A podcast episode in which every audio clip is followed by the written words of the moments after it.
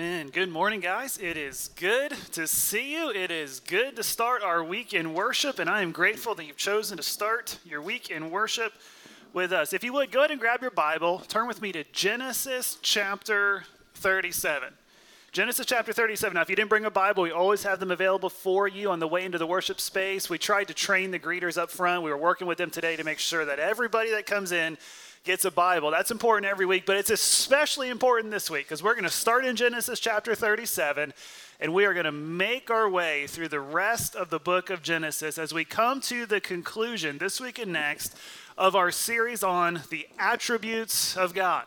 We spent the last several weeks surveying the, the book of Genesis, the very first book of the Bible, where God first makes himself known to us, and we've seen who God is and what it is that sets him apart. And we've started this series, and we've continued throughout this series with one goal in mind that every Sunday, as we gather together around the Word of God, we wanted to stand in awe of God so they would change the way we live today.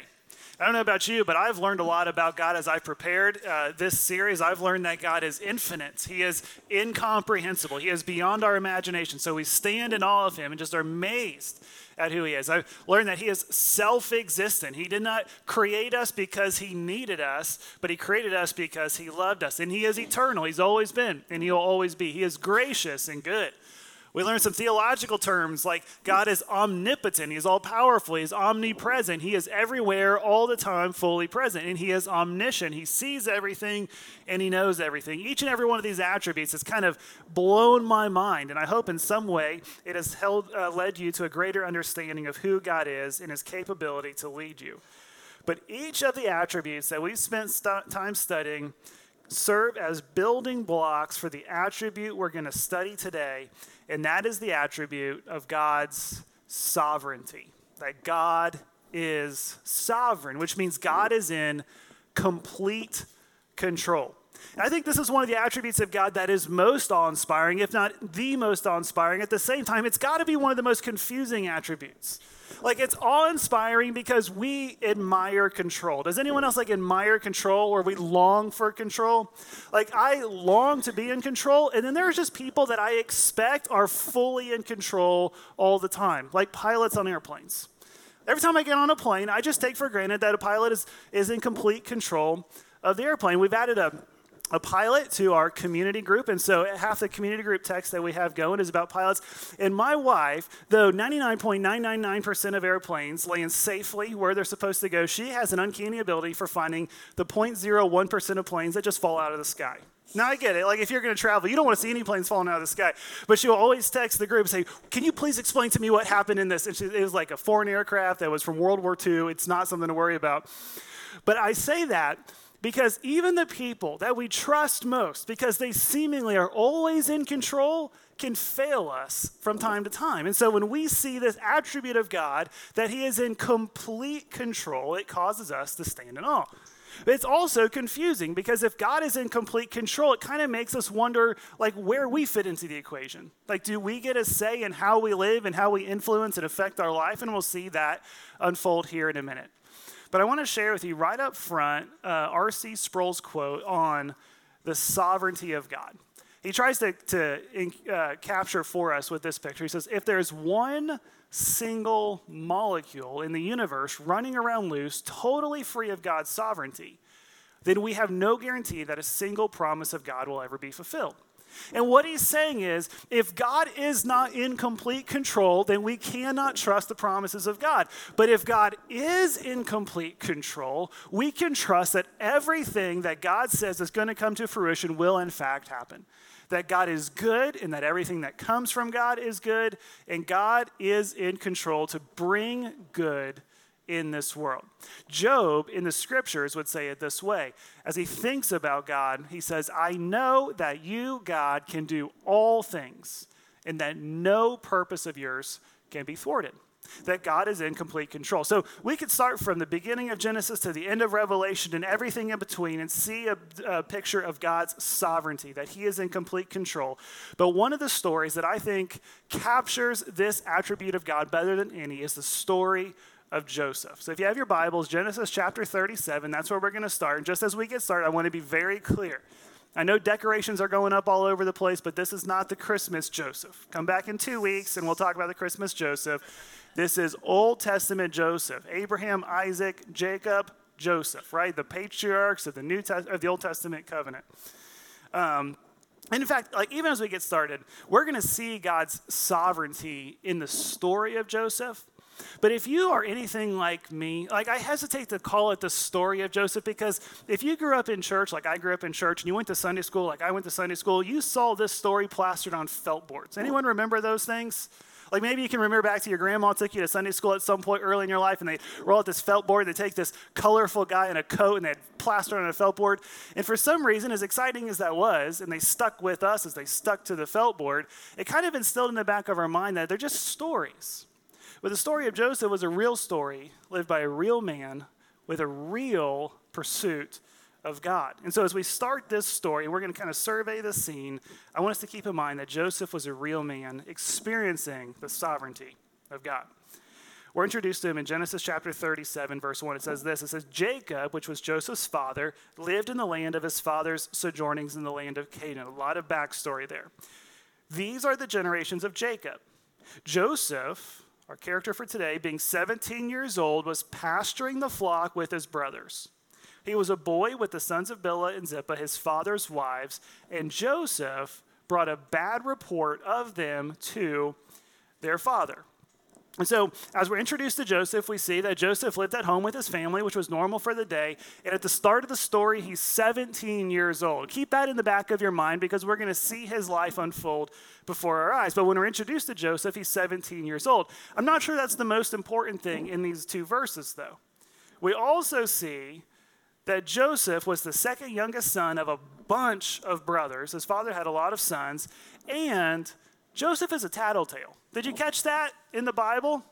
Like, we're introduced to this hero of the faith Abraham, Isaac, Jacob, Joseph, this great patriarch of the faith, the story we like to look back at. But when we first meet him, he's like a 17 year old snotty kid who goes and tells on his brothers.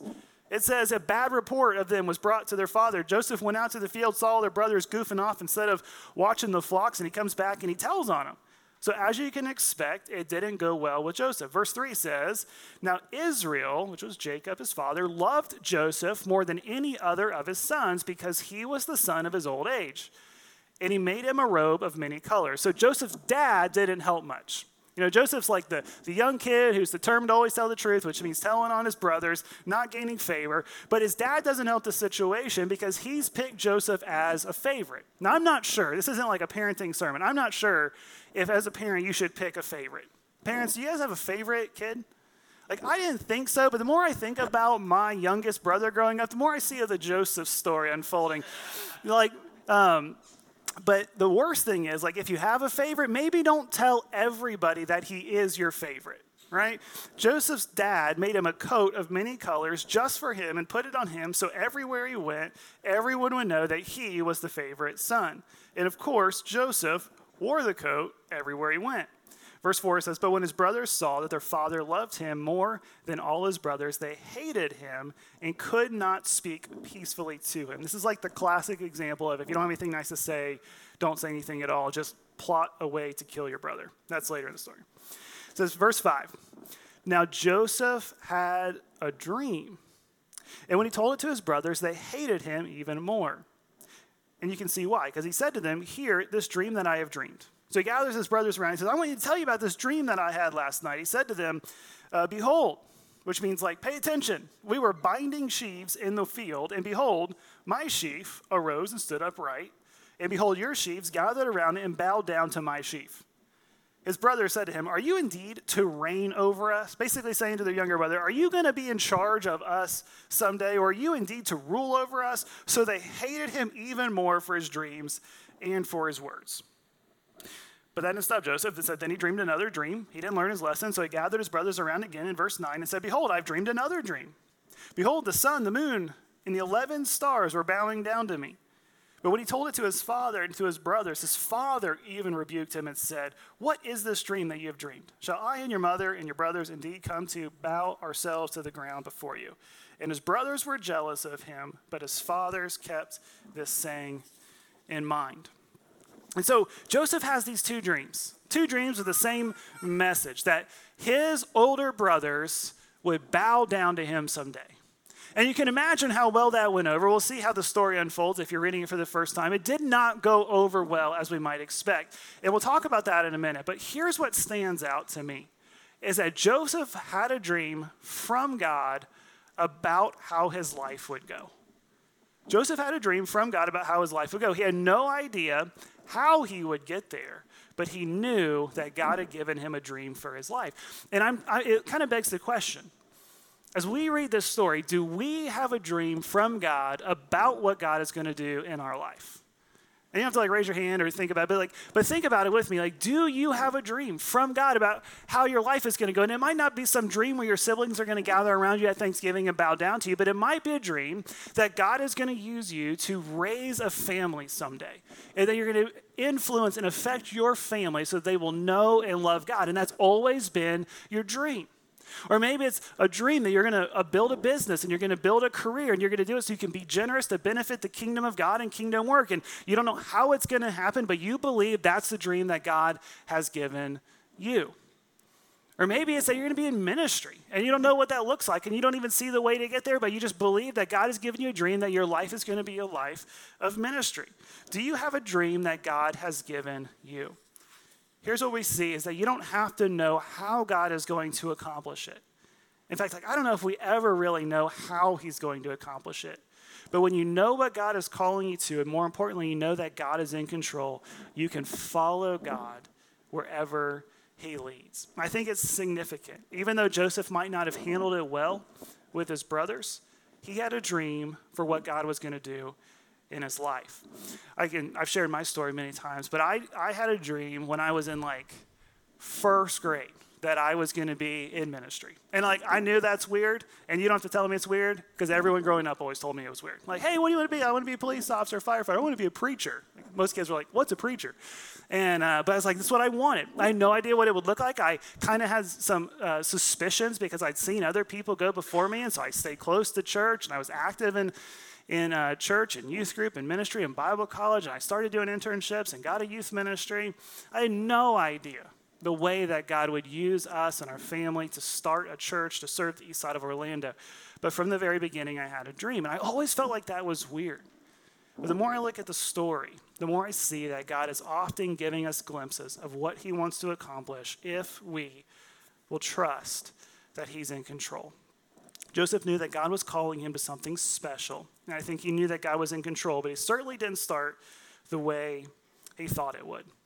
After this, we're going to just kind of fast forward through a few scenes. His father sends him out into the field to check on his brothers as they're tending the flock. And as his brothers see him coming toward them, wearing the coat of many colors, representative of his father's favoritism, they want to kill him. In verse 18 says, They saw him from afar, and before he came near to them, they conspired against him to kill him. They said to one another, Here comes this dreamer. Come now, let us kill him and throw him into one of the pits. Then uh, we will say, A fierce animal has devoured him, and we will see what will become of his dreams. And so, like, you think you have family problems? Like, is anyone nervous about like Thanksgiving? You know, maybe you got some family coming into town that you're, that's not your favorite people in the world. You haven't spoken to them since like last Thanksgiving. I guarantee it's not as bad as Joseph's family. Like, they see Joseph coming from far away, and his brothers are trying to figure out how they can take him out. Reuben, his oldest brother, kind of speaks up and he interrupts. He says, maybe we shouldn't kill him. Maybe we should just like throw him in a pit. And like Reuben thinks, I can sneak back later and pick him out of the pit when no one's watching. So they throw him in a pit. They go and have lunch. And then they see some slave traders coming by. And one of his other brothers says, You know what? We've got this guy down in the pit. It doesn't really do us any good to kill him. We get nothing for killing our brother. What if we just sold our brother? And so they take him out of the pit and they sell him for 20 pieces of silver to some slave traders who take him all the way to Egypt. Verse 36 says, Meanwhile, the Midianites have sold him in Egypt to Potiphar, an officer of Pharaoh. And the story starts to unfold relatively quickly, but as we think about it through the lens of the sovereignty of God, it's interesting to me the way that God will move his people into position to be the people he's called us to be. Like as Joseph is dreaming this dream, and he's thinking about someday when his brothers are going to bow down to him and everything that's going to surround that. I don't know if he thought that it would come on the other end of being sold into slavery. But nonetheless, his brothers, they take him, they throw him into a pit, they sell him into slavery, and God uses those circumstances to move him into position to be the person that he had called him to be. That God is in control all the time, even if we don't understand the way he's at work. We're going to skip chapter 38 altogether. It's kind of a, a whole other story interjected in there. But as we pick it up in chapter 39, verse 1, we see Joseph enslaved in Egypt. It says, Now Joseph had been brought down to Egypt, and Potiphar, an officer of Pharaoh, the captain of the guard, an Egyptian, had brought him, bought him rather, from the Ishmaelites who had brought him down there. The Lord was with Joseph, and he became a successful man, and he was in the house of his Egyptian master. His master saw that the Lord was with him, and the Lord caused all that he did to succeed at his hands. So Joseph found favor in his sight and attended him, and he made him an overseer of his house, and he put him in charge of all that he had. From the time he made him an overseer in his house over all that he had, the Lord blessed the Egyptian's house for Joseph's sake. The blessing of the Lord was on all that he had in the house. And I can't help but think about as we read the story, like this story could not possibly be unfolding the way Joseph thought it would. Like he's being blessed, but his blessing is being given to someone else, his master, who bought him for 20 pieces of silver and put him in charge of his house. And, and he's at work. God is at work through Joseph, but not benefiting Joseph. But still, I think Joseph knew that God was the one at work and that God was in control. How do I know that? Because Joseph remained consistent and committed to his convictions. I think it's easy, often, when God gives us a dream about how He's going to use us and the good He's going to bestow upon us and the way we're going to influence and affect the people around us to, to pick up and follow God. And if something doesn't go right from the start, that's okay. We understand that God is in control. But here it's like one thing after another. His brothers beat him up. They throw him into a pit. They pull him out of the pit. They sell him into slavery. The slavery, uh, the slave traders sell him to somebody else. Potiphar takes him in as a slave. Now he's a slave in a household with no rights for himself. And Potiphar puts him in charge of things. And God begins to bless him, and Joseph's kind of excited, but at the same time, temptations are going to continue to come. We know the story, or maybe you've heard the story of Potiphar's wife. Joseph catches her eye, and she tries to sleep with him. He says, There's no way I can do that. I would sin against God. I would betray the trust of my master. And so he flees from her. But she grabs his robe as he runs, and she sells a story to her master that Joseph tried to take advantage of her. And so, though he tried to do the right thing and was consistent in his convictions, Joseph is thrown into prison. And Joseph is in prison in Egypt. Verse, uh, or in, and the Lord continues to bless him even there. Even in prison, because God is in control, Joseph is put in charge of the prison. And he serves God faithfully in the prison. And so um, the end of 39, verses 21 to 23 says this But the Lord was with Joseph and showed him steadfast love. And he gave him favor in the sight of the keeper of the prison. And the keeper of the prison put Joseph in charge of all the prisoners who were in the prison. Whatever was done there, he was the one who did it. The keeper of the prison paid no attention to anything that was in Joseph's charge because the Lord was with him. And whatever he did, the Lord made it succeed. It's interesting that in his sovereignty, God is with Joseph in the prison, that God is causing him to be successful wherever he goes as God prepares him for what is in store. But it does kind of beg the question as we see Joseph sitting in prison. Do you ever feel like if God was really in control, things would go better than they currently are? And like think about that. Like you showed up, you're hearing a sermon on God's sovereignty. You believe in the sovereignty of God, but you know your circumstances too.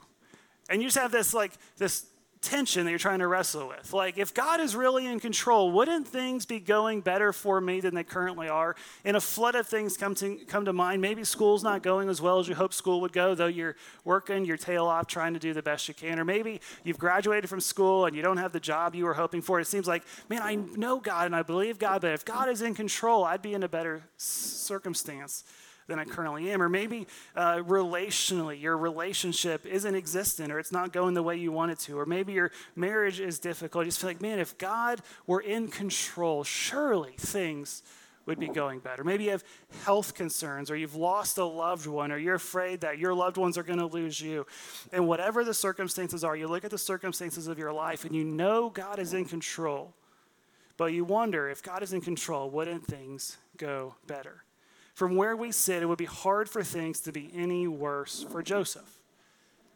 He was sold into slavery, he was tempted and yet chose to honor God. He was falsely accused. He was thrown into prison. Things are successful in the prison, but Joseph is still in chains. One of the things I've learned is that God often uses our most difficult days to deepen our relationship with Him. That it's in these days that God is developing the character of Joseph for the calling that would come in the future. While he was in prison, two of Pharaoh's officials are thrown into prison with him. While they're in prison, both of the officials, the cupbearer uh, and the baker, both have dreams. Jacob, or sorry, Joseph rather, hears the dreams and he thinks, dreams, I'm, I'm pretty good with dreams. And uh, they, he comes to them and says, You to help you interpret these dreams? And the cupbearer shares his dream with him. And Joseph says, I've got good news. Your dream means that in three days, Pharaoh is not going to be mad at anymore. He's going to lift you up out of prison and restore to you to the position that you were in before at his right hand. And when you're restored, just remember me. The baker says, Well, I've also got a dream. It's kind of similar. And, and Joseph hears the dream and he says, Your dream is kind of similar. It's, it's also represents something that's going to take place in three days. But Pharaoh's not going to lift you up from here. He literally says, Pharaoh's going to lift up your head from your body. Pharaoh's, Pharaoh's going to hang you. Sure enough, both things take place just like Joseph says. But the cupbearer, when he's restored to Pharaoh's right hand, forgets Joseph. Genesis chapter 40, verse 23, in the first verse of the next chapter says this Yet the chief cupbearer did not remember Joseph, but he forgot him. And I've circled this in my Bibles, I've studied in the past. It says, After two whole years, Pharaoh dreamed that he was standing by the Nile, and Pharaoh starts talking about his dream, and the cupbearer says, Oh man, there's this guy I used to know when you threw me in prison. And every time I read this story, I might be fooling myself, but I think I could kind of keep up with Joseph to this point. Like, I'm definitely not perfect in the way I handle my life or my calling, but I've got this vision about what God wants to accomplish, and I've never been sold into slavery, but there's been difficult days along the way, and yet I've seen God work through me and in spite of me in the different places that He's called me. But I would wonder if, like, I was like Joseph, and I'm in prison, falsely accused, still doing the work of God. And I thought God had provided me a way out, but I had to wait for two more years. I think this is where I'd get discouraged and start to doubt. Like, I think this is probably the place where I would start to wonder if God was really in control.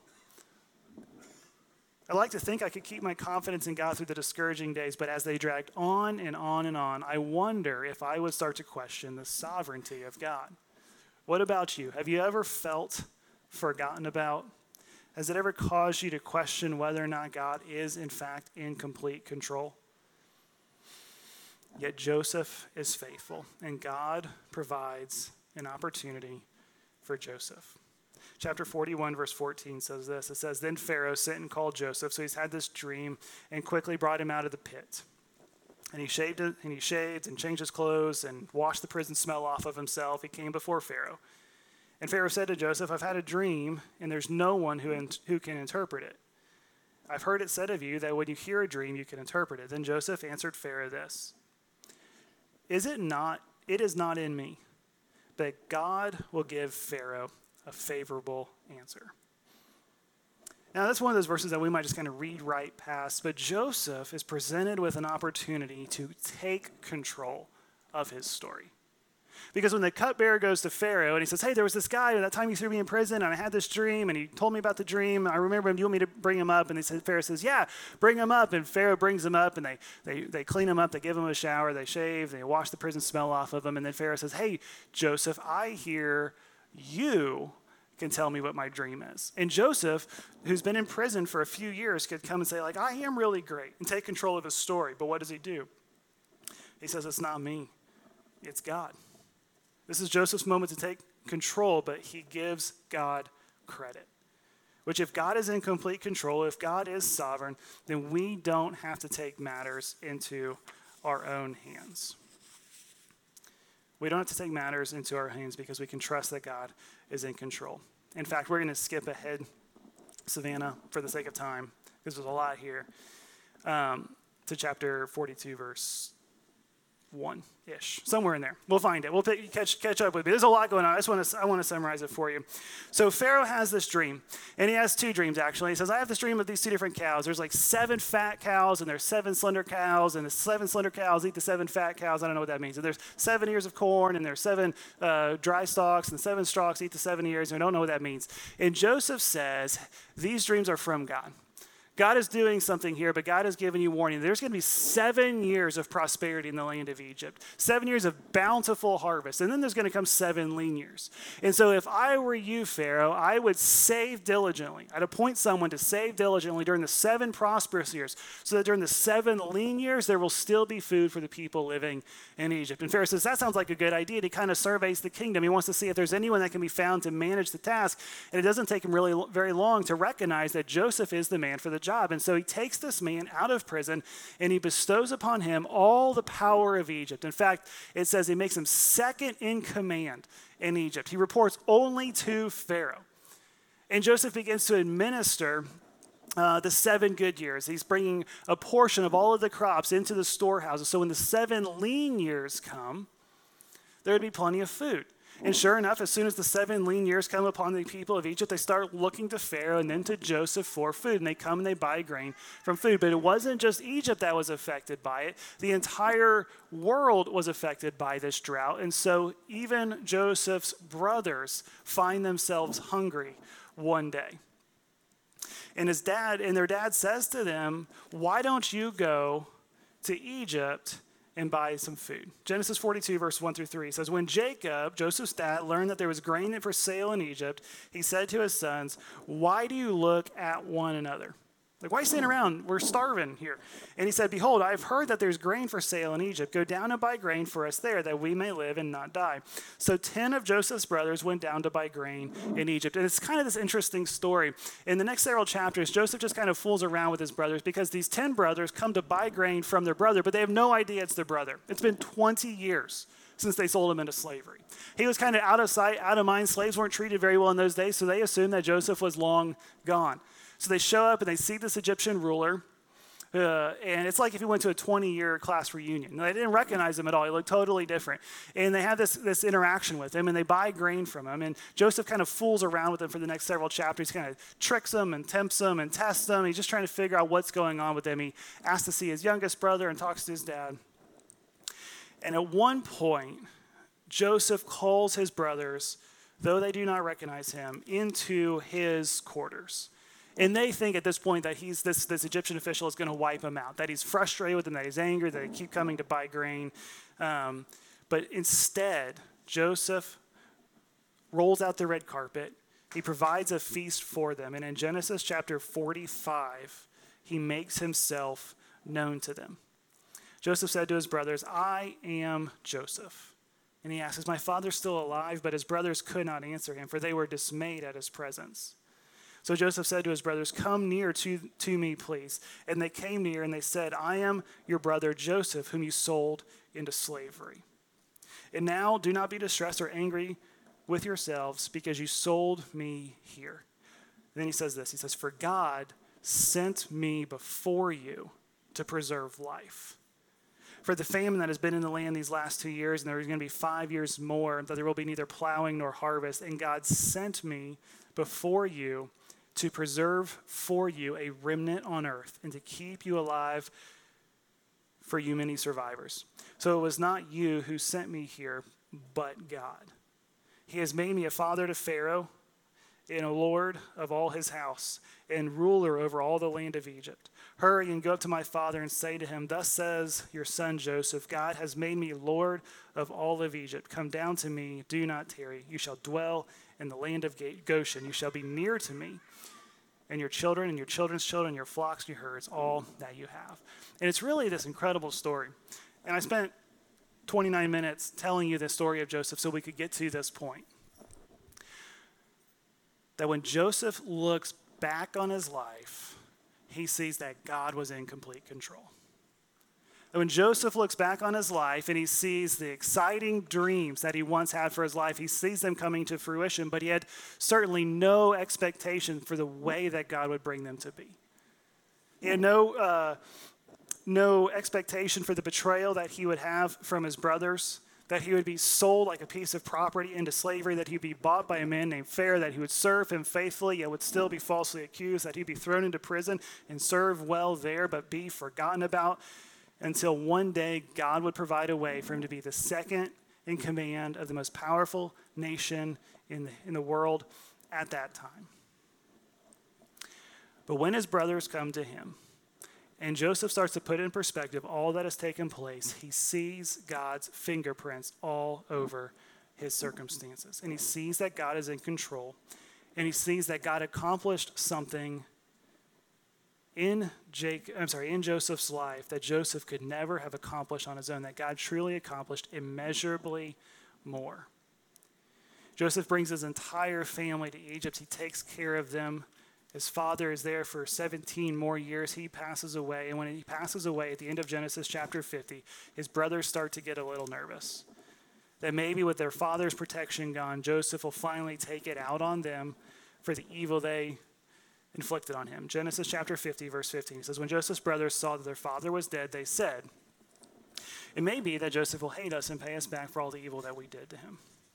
So they sent a message to Joseph saying, Your father gave this command before he died.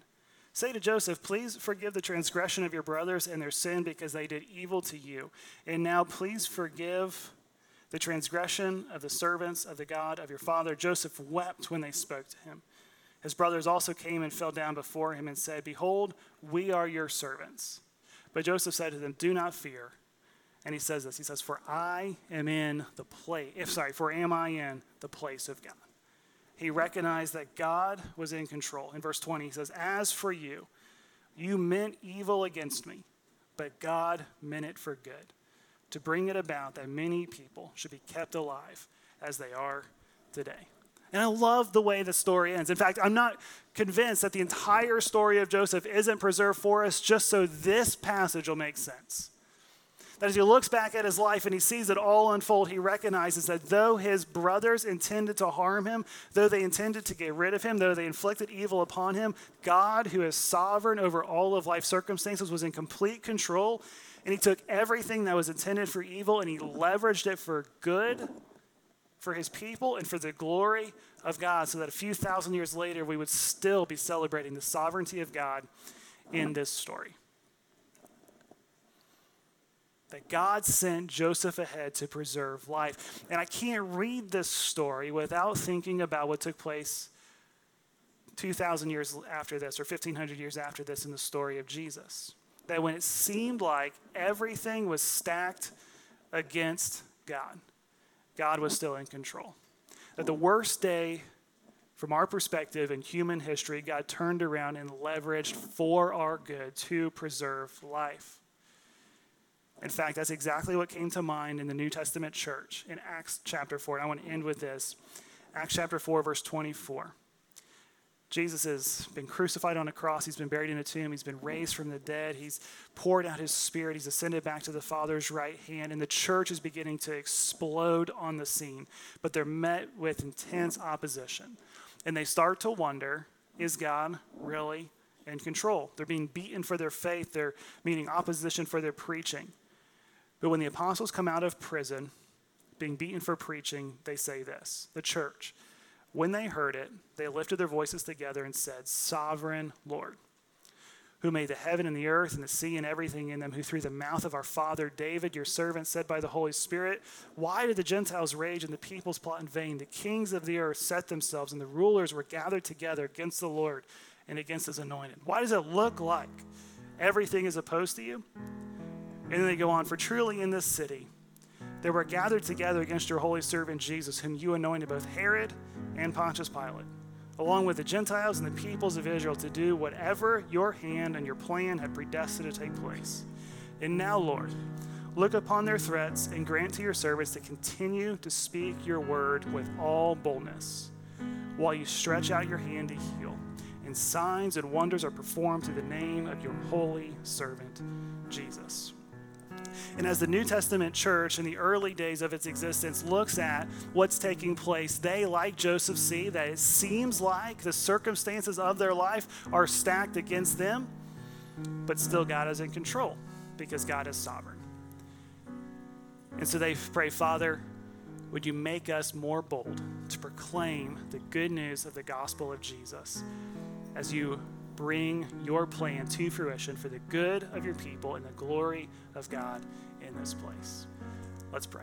Father, we are so thankful that at the end of this series, as we stand in all of you, we can look back on the attributes of God stacked one on top of another and see your sovereignty. That you are in complete control all the circumstances of life. And yet, Father, in some way that is beyond our comprehension, you extend to us an invitation to follow you, to put our trust in you day in and day out, that we might experience the benefits of a God who is good and is working all things together for the good of those who love him. Father, I pray as we prepare to sing these final two songs, as we think about who you are and what you reveal to us in your word, that you would just make yourself known to us through your Holy Spirit in a way that is convicting and encouraging and transforming. That, Father, today, this Sunday, would be a Sunday where your word sinks in and it draws us close so that we can stand in awe of you. It's in Jesus' name we pray. Amen. Let's stand and sing.